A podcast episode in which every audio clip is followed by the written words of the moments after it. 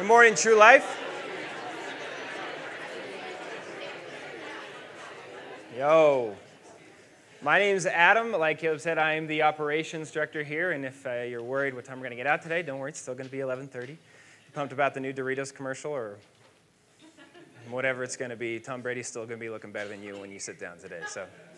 Um, so again, my name's Adam. Like Caleb said, we're doing, uh, we're jumping out to a standalone sermon today. And you know, as I was thinking about the Super Bowl, I was thinking about this concept of assurance. And by assurance, I just mean like this unshakable confidence. You know, you know, you know. It's not guesswork, right? I was thinking how nerve wracking it would be to be in the Super Bowl and just how stressful that would be, and you don't know what's going to happen. I mean, how many Super Bowls have been decided in the last second, right? And so I was thinking about this concept of assurance and how much we want it, you know, how much we desire it. You know, my wife is pregnant right now, and uh, we looked him up. He's a boy, so we watched, wanted that assurance. Just make some decisions around that, right? Um, and, you know, it just allows us to think about kind of what's next. You need assurance for so many things. Uh, trust falls, essential to have assurance. Um, buying cars, like all kinds of stuff. Is this Prius that I just bought still gonna be cool in five years? You know, you gotta know, you know, when you gotta know, you gotta know. You need to be sure of this stuff. And I, one time I was in Africa and I was bungee jumping off a bridge. That's a setup for a story right there. Um, and uh, it was loose. Uh, I was, well, it's the biggest bridge jump in the lower hemisphere. And I walked up and I was like, hey, dude, this is kind of loose. Like, can you tighten it up? He's like, nah, dude, there's like 100 people behind. You got to go. I was like, okay, all right, let's do it. But didn't have assurance, but as you can tell, here I am. I actually slid out into the water. No, I'm kidding, I didn't slide. But um, wanted assurance. And like, that's trivial stuff, right? But like, what about more important things? Like, if you have parents that love you, assurance that your parents love you, friends that are going to be there for you, friends that love you. How much do, does assurance of those things make a difference in our lives? The stability that that gives us, right? It makes a huge difference. And other things like the stock market, buying a house, who am I going to marry, all kinds of stuff we want assurance for. And look, the Christian life is no different. The Christian life is no different. We are looking for assurance as Christians. And in fact, probably one of the biggest questions that we as Christians ask ourselves is can we have assurance? How do we get assurance that we belong to Jesus? That we really, that we really belong to Him. We know for sure. Maybe some of you have asked yourself this question. And in fact, the text we're going to be in today, 1 John 3 10 through 24. We're going to be in the CSB version for those of you who want to pull it up on your phones. This text, in fact, this whole letter talks about that question Can you have assurance that you belong to Jesus? John speaks to that directly. Now, before I jump into this and we read this right here, uh, let me just give you a little bit of backdrop on, on John. So it's the same John that wrote the Gospel of John. This, uh, he wrote this afterwards, we think probably 85 to 90 AD. Wrote to a specific community of churches that were going through specific things, right?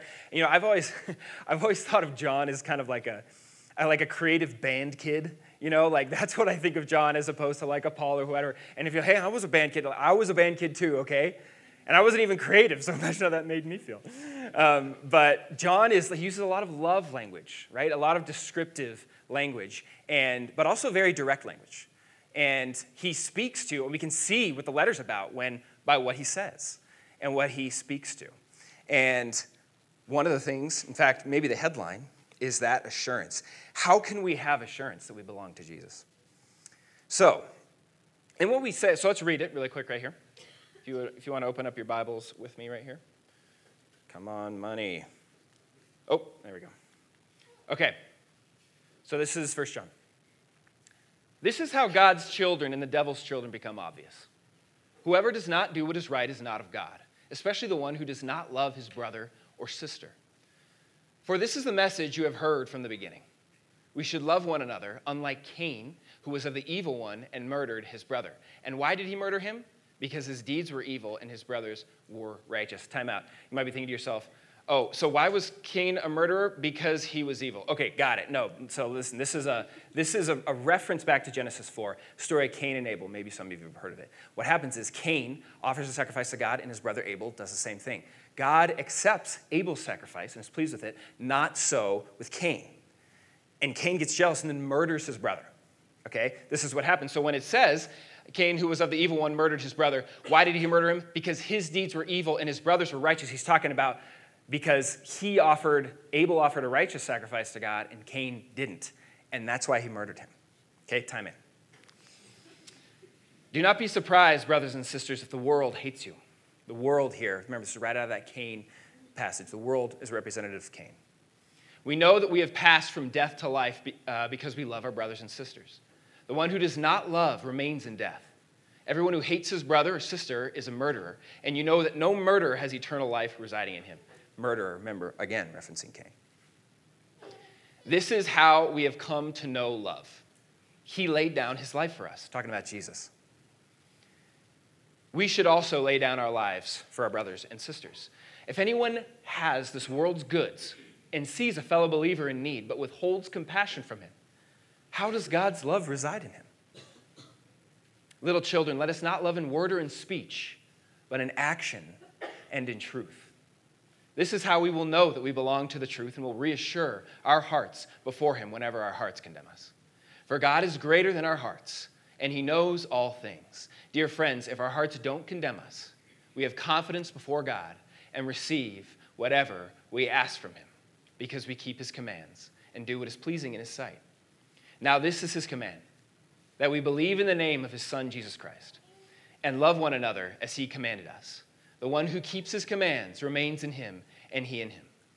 And the way we know that he remains in us is from the Spirit he has given us.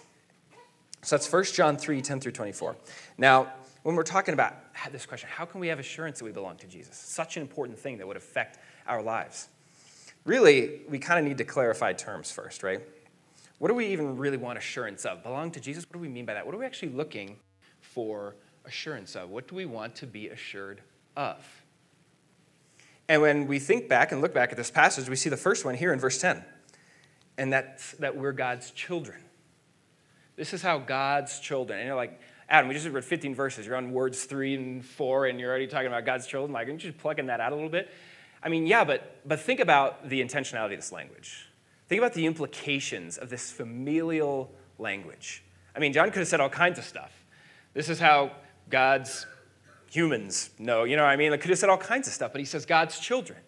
And what does that imply when we think about being children?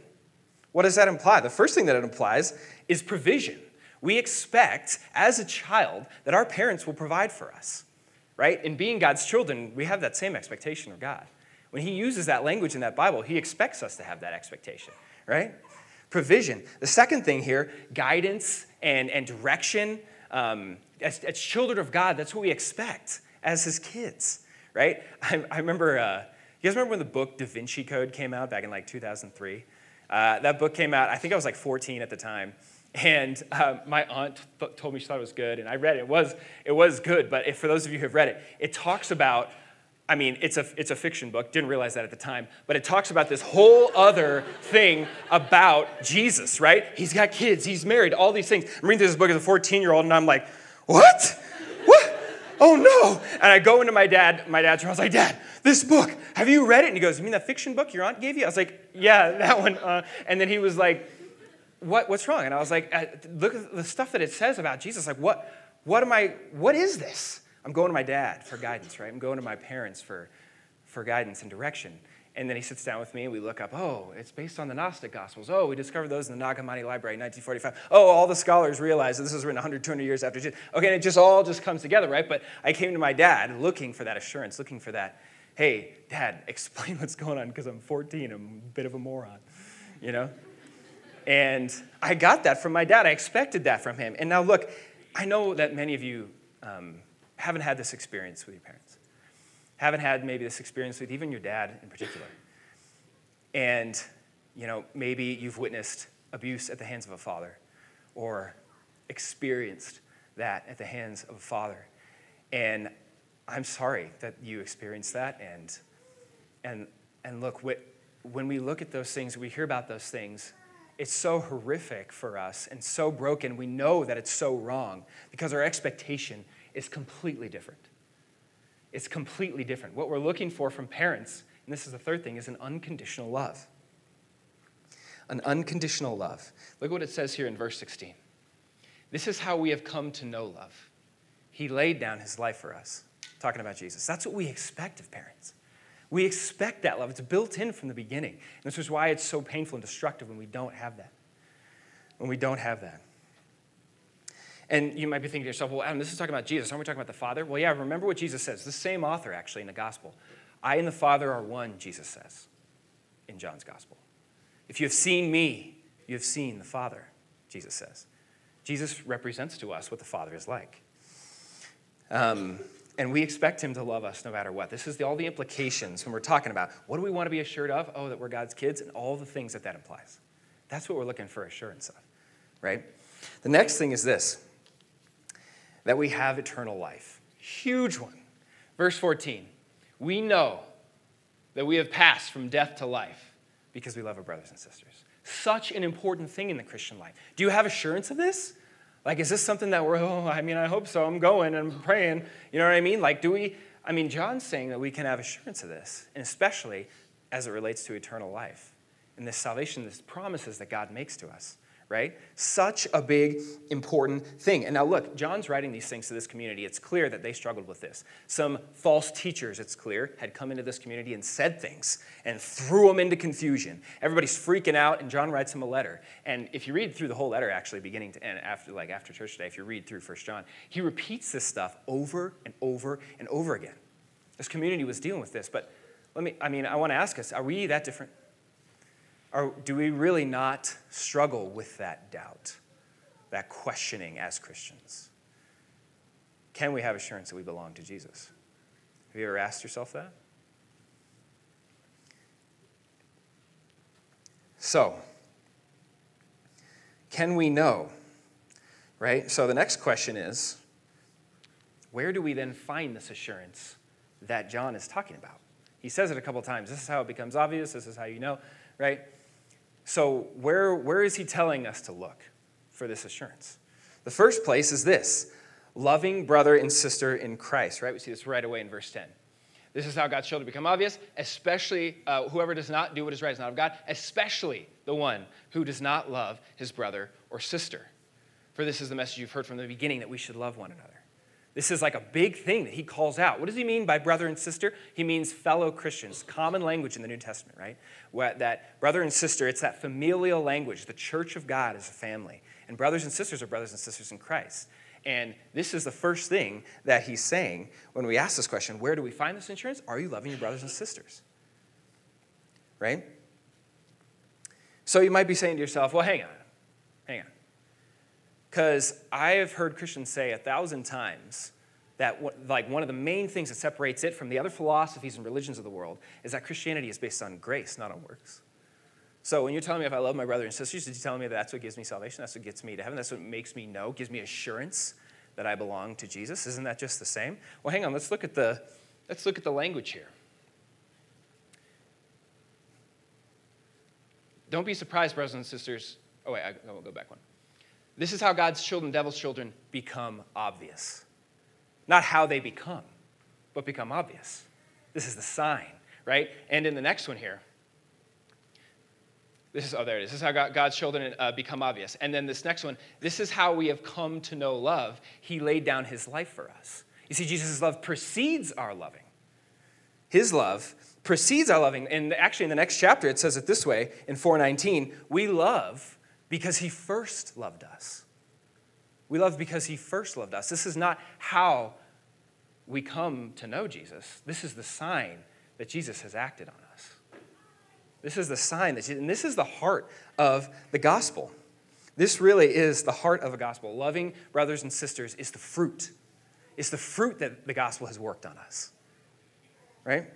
It's an inside out change. The Christianity is never an outside in change. It's not you do this and then you're a Christian. It's Jesus worked on you, did something, did a work in your heart, and then you respond out of that, inside out. So, where do we find this assurance? Loving brothers and sisters in Christ. Here's the next one loving in action and in truth. This is what he says If anyone has this world's goods, sees a fellow believer in need, but withholds compassion from him, how does God's love reside in him? Little children, let us not love in word or in speech, but in action and in truth. This is how we will know that we belong to the truth and will reassure our hearts before Him whenever our hearts condemn us. And this is so awesome because it's so practical. He spells it out. He doesn't just say love and then move on. This is what love looks like. What even is love? Love is valuing, caring for, prioritizing somebody else over yourself. It's not a cupcake love. Okay? It's not love cupcakes the same way that John's talking about here. Right? Loving in action and in truth, he says. And, and look, I mean, if you walk, to, uh, walk up to anybody on the street, you're like, hey, dude, hey, my name's Adam. Hey, nice to meet you. Hey, uh, question for you. Um, do you love your brothers and sisters in action and in truth? What are they going to say? They're going to be like, oh, yeah, yeah, I do that. And you're going to be like, oh, yeah, how? And they're going to be like, oh, uh, I mean, today I was at lunch with my buddy and I finished his burger. I mean, he, he needed me and I was there for him. Loved him, loved his burger. I was there, so much love, right? People, we're just going to say all kinds of stuff. look, wherever we're standing, we're just going to draw an arbitrary line in the sand. Are you loving brothers and sisters? What does loving brother and sister look like? What does loving action and truth look like? Oh, it's me. It's forever. yeah. This is it. This is what it looks like. You know, we're all going to say that, but look, we know that that's not a rational thought process, right? We all know that we're all kind of do that to some extent. I mean, this is literally like walking into a restaurant without a reservation. Walking up to the host, uh, hostess stand, be like, hey, uh, got a reservation here. And the host is like, okay, uh, what's your name? You lean on the hostess stand and you look over. Johnson, party of three. And you're like, oh, there's only two of you there. Oh, yeah, well, my wife's pregnant, dude. Like, leave me alone. you know? Like, like, it's just completely arbitrary. It's wherever we're sitting, right? But John doesn't let us do that. He knows that our hearts are going to do that. And he says, This is what it looks like, dude. This is what love looks like in action and in truth, not in just word and in falsity. Real love, in the example that he gives, is, is, is giving up worldly possessions for the sake of our brothers and sisters in Christ. This is the example that he gives because he knows what our hearts are going to do. Where do we find this assurance? Loving brother and sister, loving in action and truth. Here's the third one belief in Jesus and obeying his commands. Now, this is his command that we believe in the name of his Son, Jesus Christ, and love one another as he commanded. The one who keeps his commands remains in him, and he in him. The way we know that he remains in him, uh, that he, uh, the way that we know that he remains in us is from the Spirit he has given us. Belief in Jesus and obeying his commands. This is the third sign for assurance that John gives in this passage. And like I said before, he echoes this over and over and over. He says all three of these things multiple times from chapters 1 to 5. So, where do we find it, uh, the assurance? John says it's in these three things loving brother and sister, loving in action and truth, believing in Jesus and obeying his commands. Now, you might be sitting here with me and realizing, yeah, okay, maybe I do that. But if I'm being honest with myself, I can just as easily think about the times that I don't do that. Maybe it's even more so. Maybe it's, I don't even think I do that most of the time. Or even farther, like, I, when I look at this, I don't resonate with that at all. Maybe this is what's, I mean, this should be an obvious thing, right? This should be an obvious question that we ask ourselves, and we see John say this. Can, can that person have assurance? Can we have assurance even there? And the answer to that is twofold. The answer to that is twofold. The first is, um, yeah, I mean, look, this is the litmus test that John gives. And in the same way that some, they'll look and see that fruit in their lives and get confidence, so too others will be convicted that they fail the test. That's one of the things that will happen here. Now, and that means we need to turn to Jesus, not, not acknowledging Jesus, believing in Jesus, like it says those people need to turn to Jesus. But look, I want to point something out to you.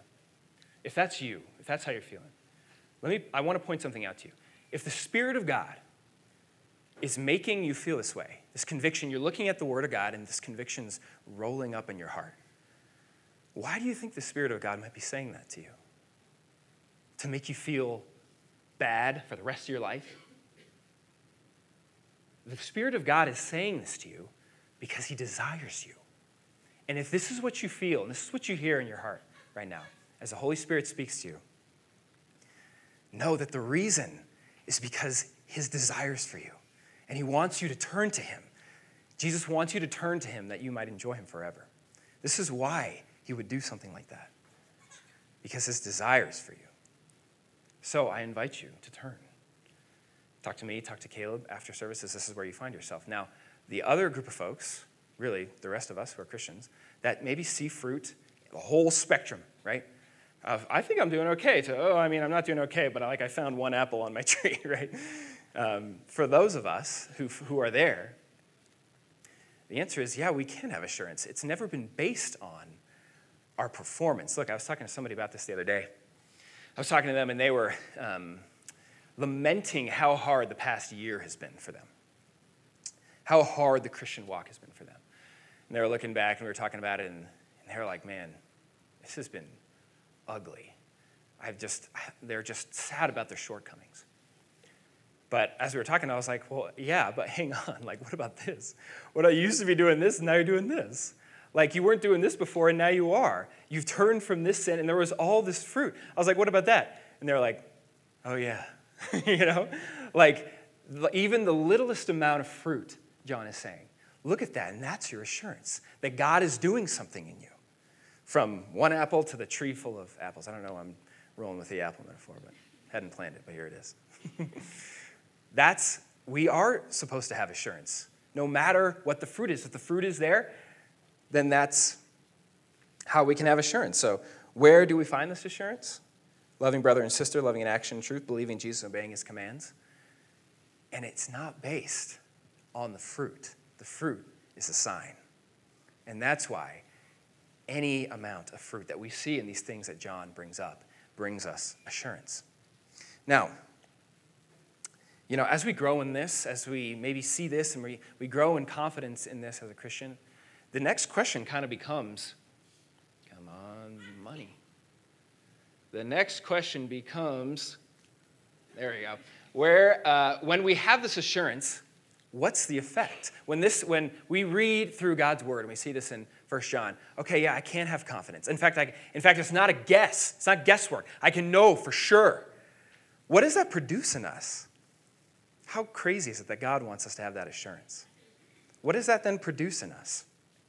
The first thing is this we love, that we can love in tranquility and in tribulation. That is just to say, we can love when it's easy and when it's hard. We can love when it's fun and enjoyable and when it's not. Right? This is the first thing. Look what he says here. Do not be surprised, brothers and sisters, if the world hates you. I'd be saying, how does that, Adam, what does that have to do with like loving when it's easy and loving when it's hard? Well, think about what this is talking about. Remember, this is talking about Cain. And what happens with Abel? Abel's loving God. He gives him a righteous sacrifice, and his brother kills him for it. In the middle of loving, Abel was killed for it. And then John says, Don't be surprised, brothers and sisters, if the world hates you in the same way that Cain hated his brother. Don't expect anything different when you go forth and love. Now, loving, you know, kind of when it's fun and it brings us joy, so many uh, examples of this, right? So many examples. Like when you nail a surprise party for somebody, planning a surprise party six months ahead of time they, you know, your spouse or your friend or whoever comes in, they're shocked. Oh my gosh, this is the most amazing thing ever. Or if they're freaking hate surprise parties, you tell them six months ahead of time. Everybody RSVPs the first week, and they freaking love it. They're Mr. or Mrs. Organized. Giving a gift, you know, whatever your specific gifting is, giving a, a thoughtful gift. You've been paying attention to this person, you write down, you give them something. It's not even Christmas, you just give them a gift. They love it, right? My, fa- my wife and I are foster parents, as many of you know, and, uh, you know, we had this kiddo once, and he colored this. Uh, colored this coloring page. And my wife put it on the, on the fridge. And he walks in and he looks at it on the fridge and he's like, What's that? And my wife was like, It's your coloring page. And he goes, Why'd you put it on the fridge? And she goes, Because I thought it was good. And he goes, Oh, thanks. And I was like, So magical. Oh my gosh. It was amazing, right? The first time. We've also, an 18 year old, taking them to, a, to the beach for the first time, watching their eyes scan the horizon, not see the end, right? This loving, this moment of where she, they really know that we love them. I mean, it's like, it's just the most amazing thing. I think about the same thing with Jesus, right? Um, the same thing with how fun it would have been to have been Jesus at times. The feeding of the 5,000, you know, where he's sitting there with all his apostles, the teaching ends.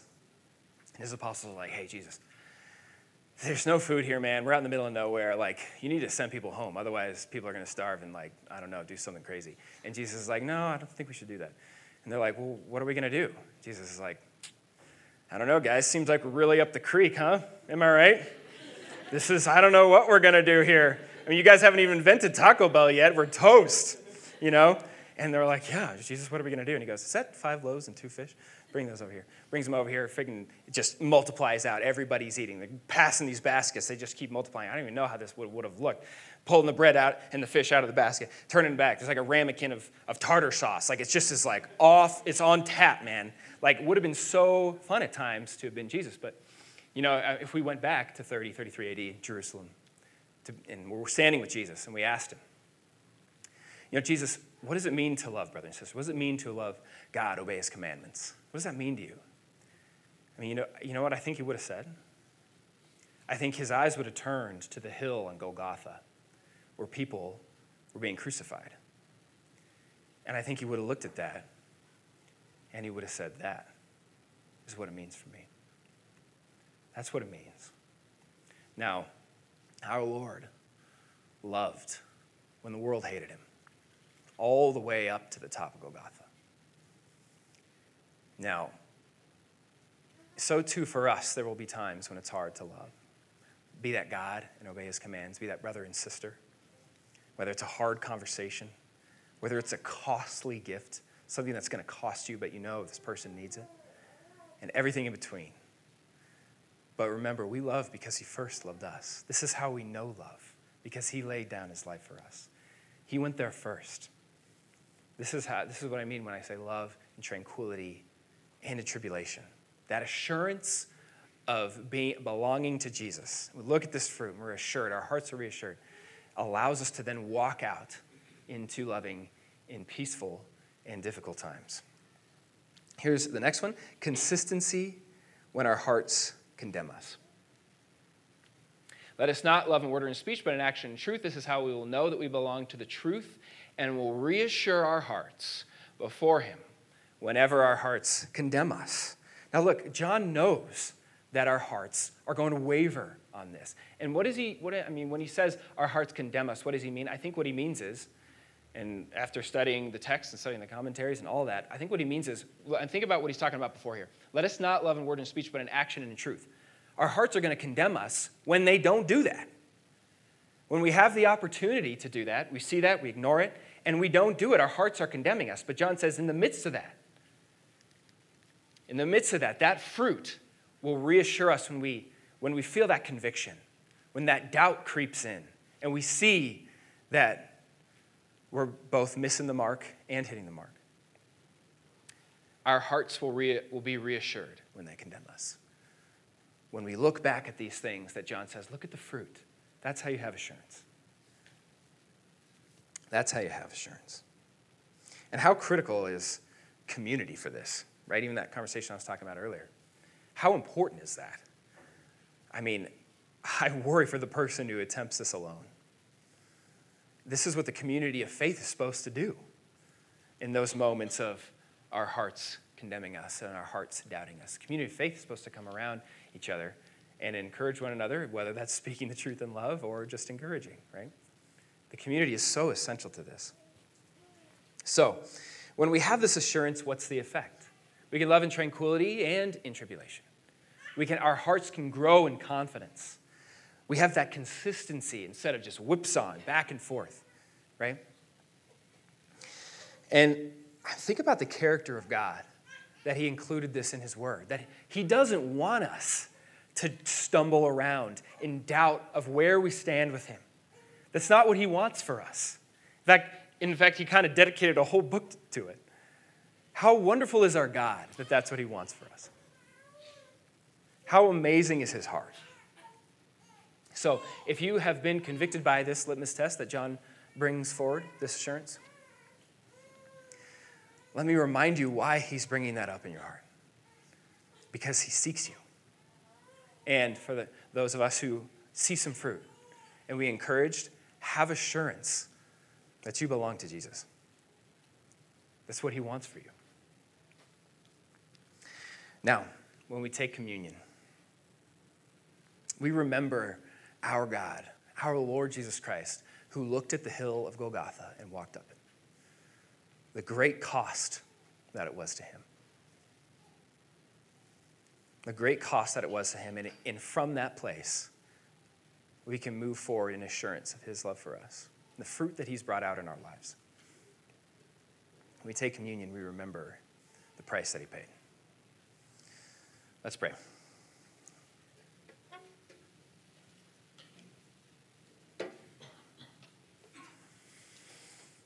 God of heaven, how wonderful you are that you consider us in our doubt and our wavering hearts, Lord. How wonderful that you are, that you want us to be assured, God, that we're your children, that you want us to be assured that we have eternal life. God, that says so much about you. Lord Jesus, we thank you that you walked this path first. And as you call us forward into obeying your commands and loving brother and sister in a way that's both wonderful and costly, God, we, uh, Lord Jesus, we ask that you remind us of your first love. And uh, let us go forward this week and do this. Let us go forward this week and do this. We love you so much. In Jesus' name, amen.